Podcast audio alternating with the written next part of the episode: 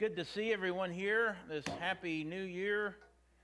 It's uh, 2023. I, I was so messed up last night uh, with, uh, was, or I was so happy that the, the old year had uh, passed. Uh, I was making posts telling everybody, good riddance to 2023. 24 is here. And I was like, oh, wait a minute. I, I totally blew through the whole year. And of course, uh, yeah. So, school for the, I don't know. Man, is this a trap? This dude is, I think it's a trap. No, no, I'm good. Don't, don't, don't, don't. I feel like I'm hiding behind it. Uh, anyways, uh, forgive my foot. Um, they tell me it's a four to six month process. I'm about two months in, so so I'll be hobbling around. I got to get got to get my blood sugar down so they can do surgery. So it's just like you know a Jenga thing. You know, one thing leads to another, and you know you got to go through all that. So, but uh, did a lot of you stay up last night and uh, watch the ball drop? I watched the ball drop. It went uh, wide and to the left, uh, you know. So, and uh, oh well, but so that was that was a lot of fun. It was kind of funny though, because I mean, almost at the stroke of midnight, you know, the the kick and the whole thing, and it was, you know, I sat there like Lieutenant Dan in that scene from Forrest Gump. I just sat there, confetti coming down. So happy New Year, you know. You know, uh, I always like to, uh, you know, at the beginning of a new year, to look back at the old year and kind of, it's a good day to take inventory, to take a look at where we're at and, and what's going on. And uh, I, uh, for many, many years, I, I, was a history teacher at, at Graham High School. And, uh, and so history was always a big thing for me. I, I, I like to study it, I, I, find it fascinating. So I would look back at, you know, uh, the pre- thank you, uh, previous years to see what was uh, you know, going on, compare it to, to last year. And, and so last year, you know, I looked at some of the, uh, the things, uh, you know, what could I look back on? And there wasn't a whole lot there, to be honest, that I was all that thrilled with. I mean, there was the, the utter failure, the degeneration of our elected officials to, to fashion any kind of a functioning government. Both Republicans and Democrats continue to get a they're locked in a race to the bottom to see who can get there fastest. Christians continue to be duped by both parties and used as political chess pieces and, uh, you know, to be thrown aside when we're no longer useful for our political overlords. So I, you know, I used to study government and I was fascinated by it. And uh, now I'm just uh, pretty dejected about it. Another big story from last year that I looked at inflation. You realize dog food costs almost 50 bucks a bag? Like, can we afford this dog? Eh, you know, the dog's eating better than we are, I think. You know, yikes, 50 bucks a bag. You know, I was going to do a top 10. Um, but I got so depressed looking over the year in review, I just stopped right there. I figured that's enough. Eh, you know, politicians, inflation, I mean, that's pretty, pretty nasty. So, you know, another year has come and gone. You know, what a year. You know, business owners this time, they're, they're looking at their, uh, their inventories, they're, they're taking stock of, of what they have. It's, uh, you know, it's not a very fun job, but it's a necessary job, a, reality that, that people have to do so that they know if they can we say that we made a profit or not? Have, have we actually done good business last year? They take that information that they receive, they make adjustments for the coming year. It's important to do that. And I think as Christians, it's uh, we need to stop at the end of the year. We kind of measure our, our own progress take sort of a spiritual inventory of ourselves. How have we done? Where are we at? Let's take the information that we receive. How can we make adjustments in the coming year?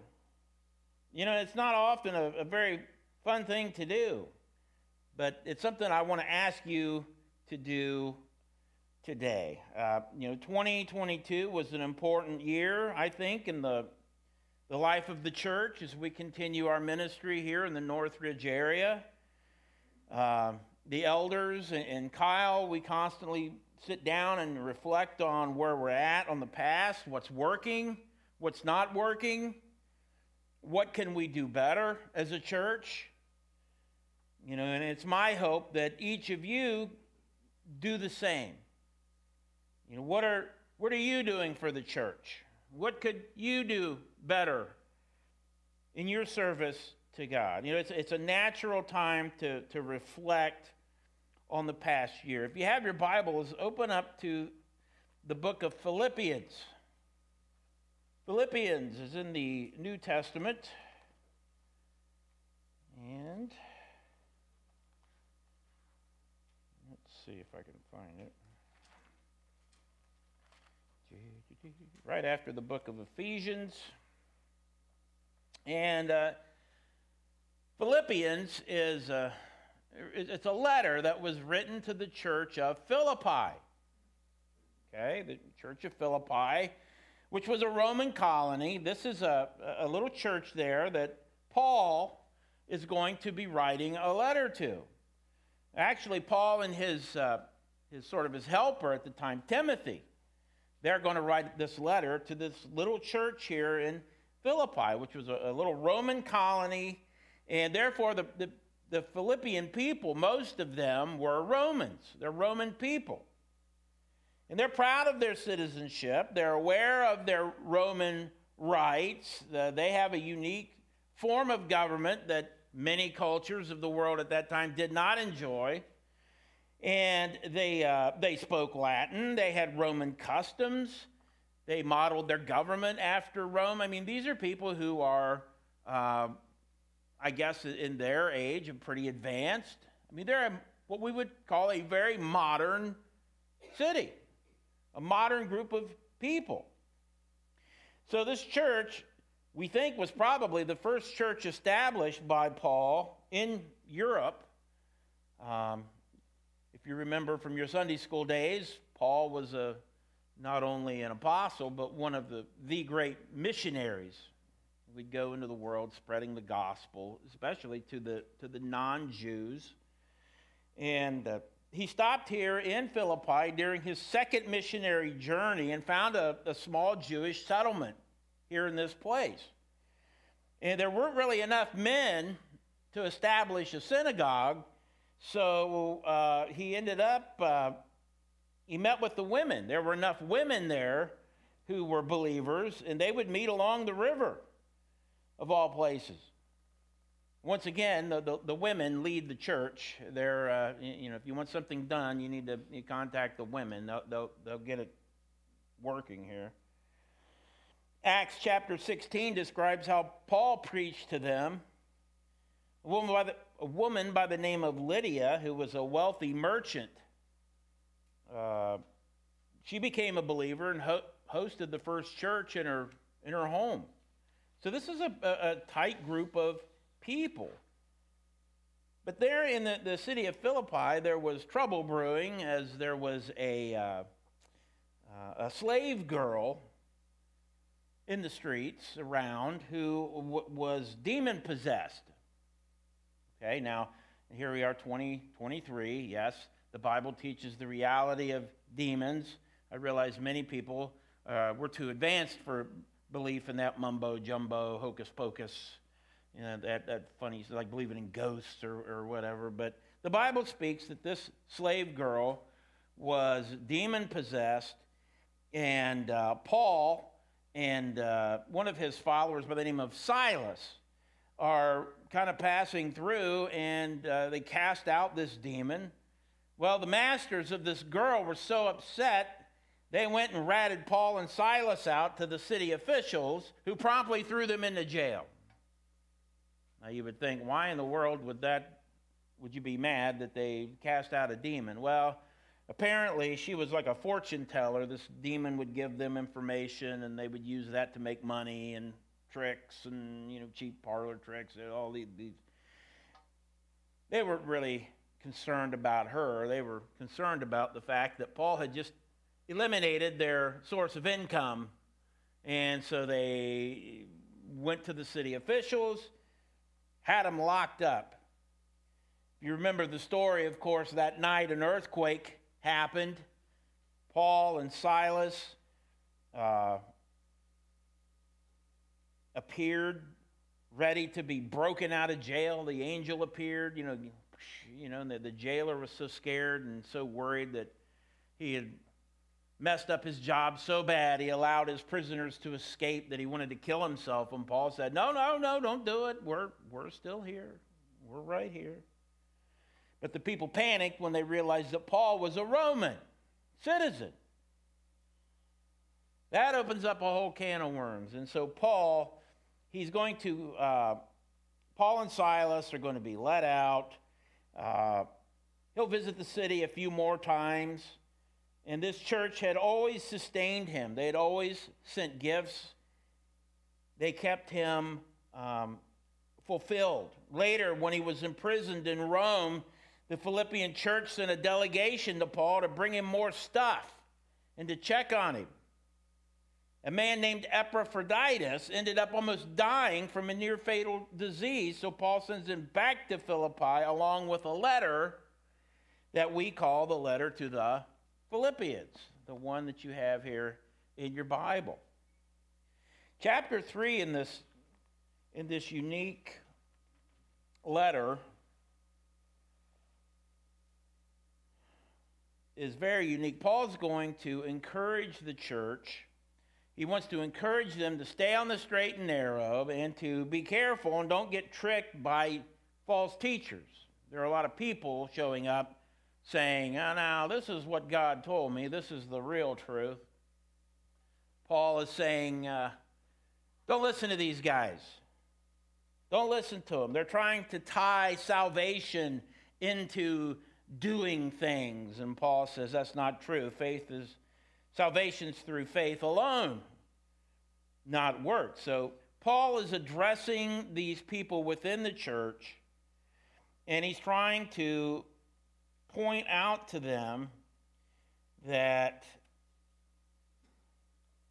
this idea of, of being Jewish and keeping all of these rules is, is, is rubbish. And so, Paul, like we should often do, he says, let's take a time out. I want to go back through and review my life with you and take stock of what's really important and so, here in chapter 3, starting at verse 12, Paul takes an inventory of his life. He says, Brethren, I do not regard myself as having laid hold of it yet, but one thing I do, forgetting what lies behind and reaching forward to what lies ahead. There's so much that happened to me before this day, but that's over with. I have to reach out for the new. The train keeps going down the tracks, it doesn't stop. We need to focus on that, on what lies ahead. I need to press onwards towards the goal for the prize of the upward call of God in Christ Jesus. I can't be stuck on yesterday. I have to push ahead pressing towards the goal. I love coaching track because uh, in some of these races at the end, the kids are totally spent. They're out of breath. They're, they're running on fumes. Some of them look like they're practically unconscious running around the track. They're pressing on towards the goal. I just want to get to the finish line. And they press on towards that. And they keep doing that until they till they, they make it there. Verse 15 Let us therefore, as many are perfect, have this attitude. And if in anything you have a different attitude, God will reveal that also to you. However, let us keep living by that same standard to which we have attained. Paul had previously gone through his background with them. He says, Let me tell you about my past. I might have confidence in the flesh. If anyone else has a mind to put confidence in the flesh, I far more. Starting at verse 5. Circumcised the eighth day of the nation of Israel, of the tribe of Benjamin, a Hebrew of Hebrews, as to the law of Pharisee, as to zeal, a persecutor of the church, as to the righteousness which is in the law, found blameless. But whatever things were gained to me, all these wonderful things that I just spoke about, these things I have counted as loss for the sake of Christ. He says, I want to look back on my life. Look at all the wonderful things that I did as a Jew. Amazing. But you know what? All of that I consider as loss for the sake of Christ. Now, the Greek, we translate it as loss. But if you really look at the word, it refers to dung, animal dung, human feces. You can use your own word there to fill in the blanks, but uh, you, you know, you know, these things that I thought were, they're all counted as dung for the sake of Christ. None of this stuff is worth anything. What's important is what's ahead, what I move ahead towards. Paul sets an example, I think, for us as Christians to look ahead. We always spend a lot of time hung up in the past, hung up on yesterday. What went wrong? And trust me, that can eat away at you and it can paralyze you. We need to be like Paul and begin to look ahead, pressing on towards the goal for the prize of the upward call of, of God through Christ Jesus.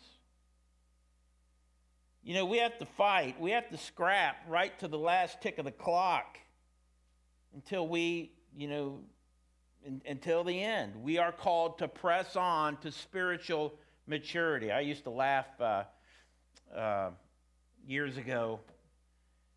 Uh, I think it was, uh, many of you don't know him, but Don Black was a an elder in this church, um, Sylvia's husband, a wonderful man, mentor to me.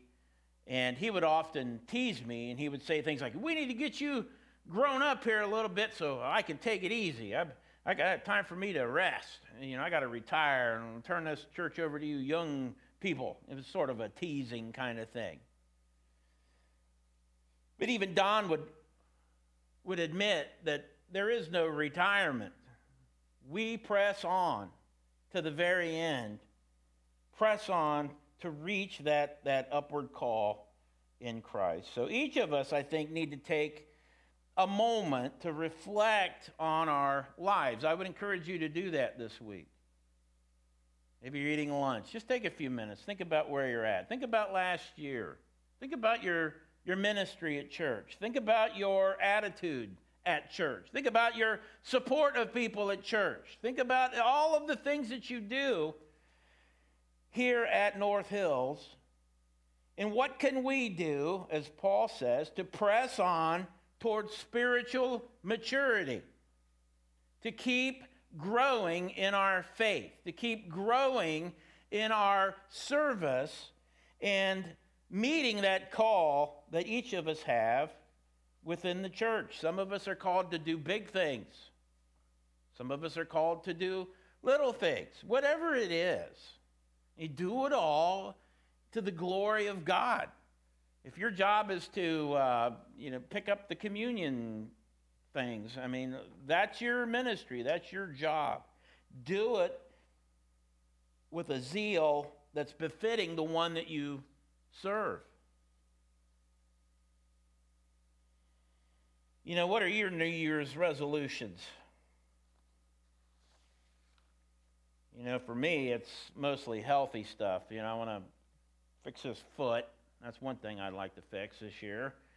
Uh, bad foot, bad knees. I got torn meniscus in both knees.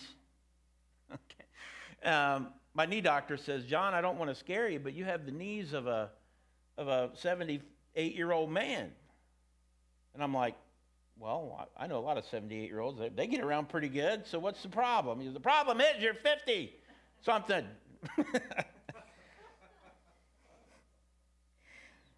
oh, yeah, diabetes. I got to get that under control, the usual. You know, it's always something.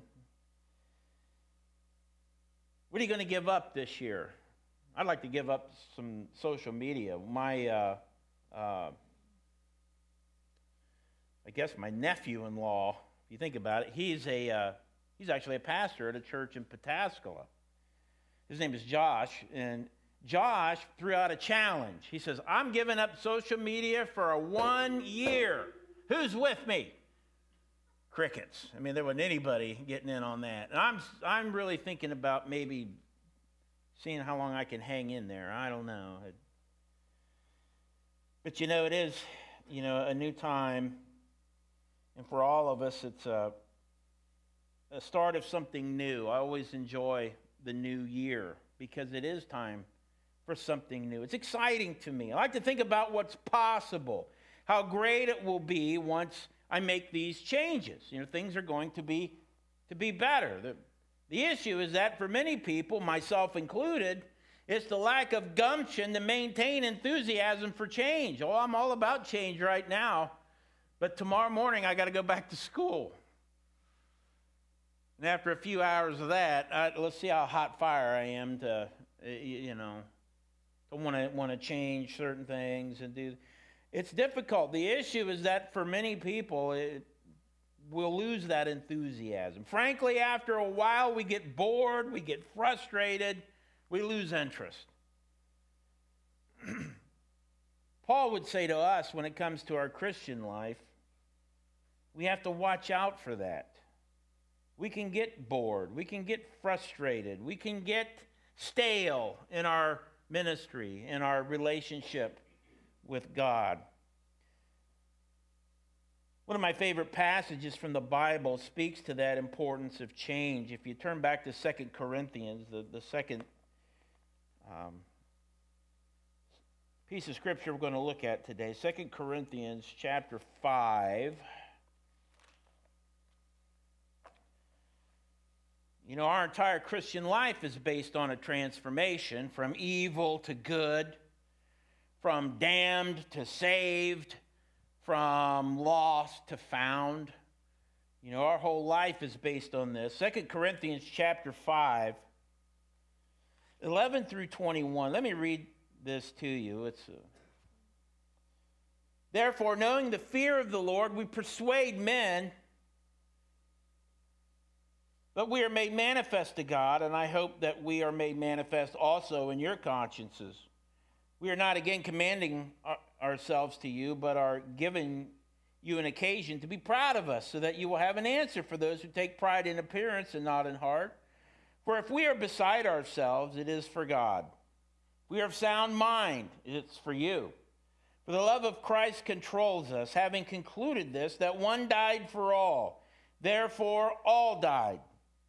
He died for all, so that they who live might no longer live for themselves, but for him who died and rose again on their behalf. Therefore, from now on, we recognize that no one, according to the flesh, even though we have known Christ according to the flesh, yet now we know him in this way no longer. Therefore, if anyone is in Christ, he is a new creature. The old things have passed away. Behold, new things have come. Now, all these things are from God, who reconciled us to himself through Christ and gave us the ministry of reconciliation, namely, that God was in Christ reconciling the world to himself, not counting their trespasses against them, and he has committed to us the word of reconciliation. Our relationship was made right with God because of what Christ Jesus has done for us. If anyone is in Christ, he is a new creation. The old things have passed. The new things have come. If you look at the, uh, the Greek the wording there for some of these, the, you know, these verses. If you look at uh, da, da, da, verse 17, if anyone is in Christ, he's a new creature. You know, we've passed from the old to the new. From the old to the new. The old things have passed away. Old refers to the Greek word for that means primitive, original, um, the initial. I like the word primitive. I, I think of that. For the primitive things have passed away. Behold, new things have come. The, the, the Greek word for new refers to the, well, the idea of something that's fresh, unblemished. Uh, I know in some churches back in the day, playing cards was a big no no. You sinner, you playing cards. Well, in our house, playing euchre is a big deal.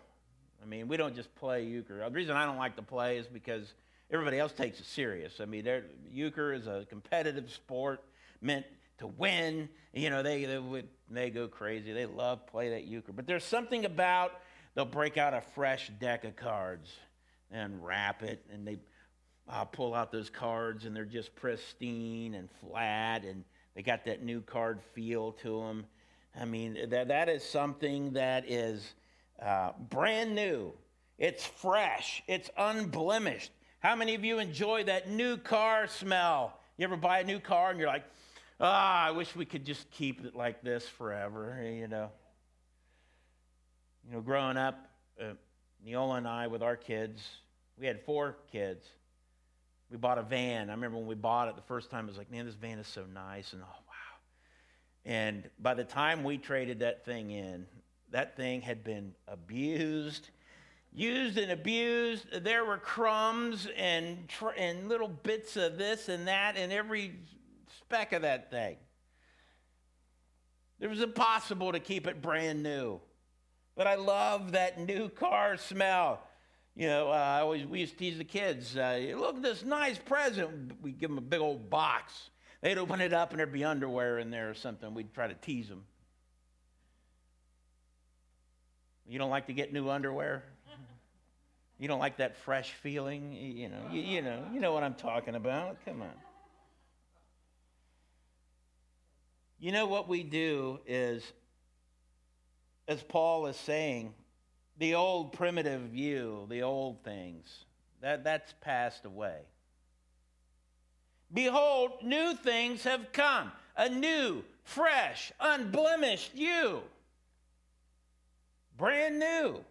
So, in essence, we forsake, give up our primitive, original state of sin to enjoy a fresh start, a new and unblemished relationship with Christ. And the great news is that as a new, brand spanking new creature in Christ, we get to keep that fresh relationship with God. I don't want to open up any can of worms or anything, but you know, I want to remind us just for a second what happens when we are passed from the old to the new. Romans 8:30 declares, "Those he predestined, he called. Those he called, he also justified. Those he justified, he glorified." It is as if we are glorified in God's presence. There's nothing that can prevent a believer from one day being glorified because God has already purposed it. God has declared it to be true.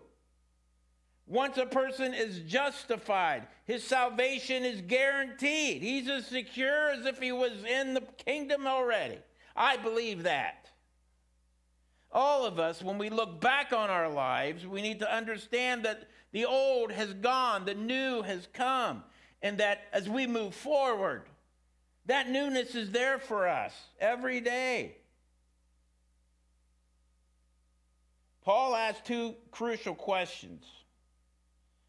Romans chapter 8, he asked the question Who will bring any charge against those whom God has chosen? Who gets, who's going to bring the, the, the charges against you? It's almost as if we're in court. Who's the prosecutor? Who's going to stand up and declare you, a person whom God has chosen, uh, somebody whom God has justified, somebody God wants to glorify, who's going to accuse you of being lost, of being a sinner, of being damned, as, as someone who is ready for the lake of fire? You're not going to find that. Paul provides an answer. Who is it that's going to condemn us? Who's going to judge us? Christ Jesus, who died, more than that, who was raised to life, who's at the right hand of God, who's interceding for us. Who's going to bring a charge against God's elect?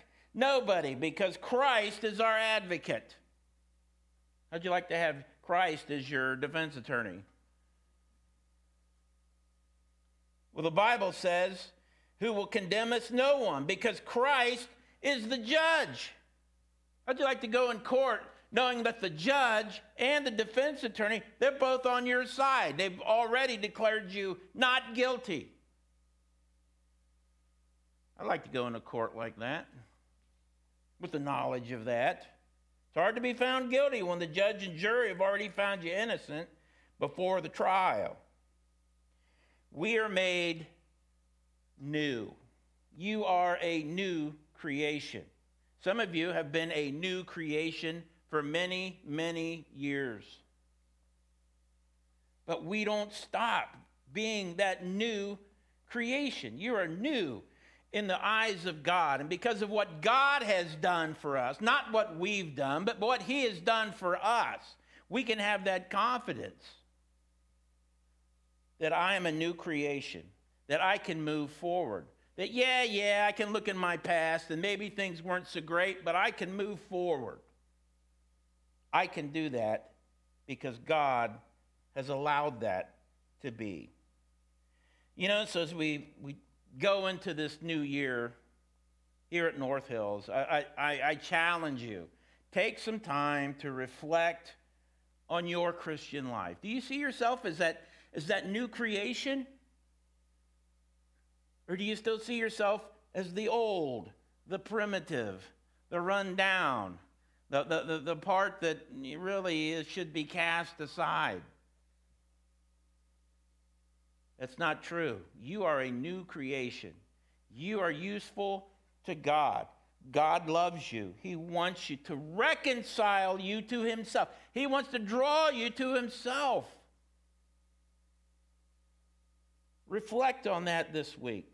Those of you who are in, who are in Christ, you get to start perpetually new.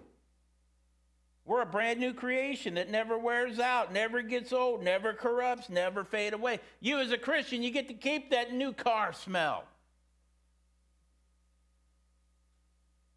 Because the old has passed away, the new has come. Rejoice in that. Enjoy the love of the Father. Thank you, God, for that miracle that you love us. Your decision to live for Christ is the greatest resolution any of us could ever make. You'll hear people saying, Well, I resolved for this, and I'm going to do this, I'm going to give up this.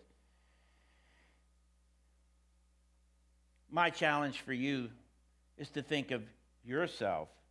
You've already enjoyed the greatest resolution anybody could ever make if you have given yourself Christ. If you call yourself a Christian, if you are a child of God, you have passed from the old to the new.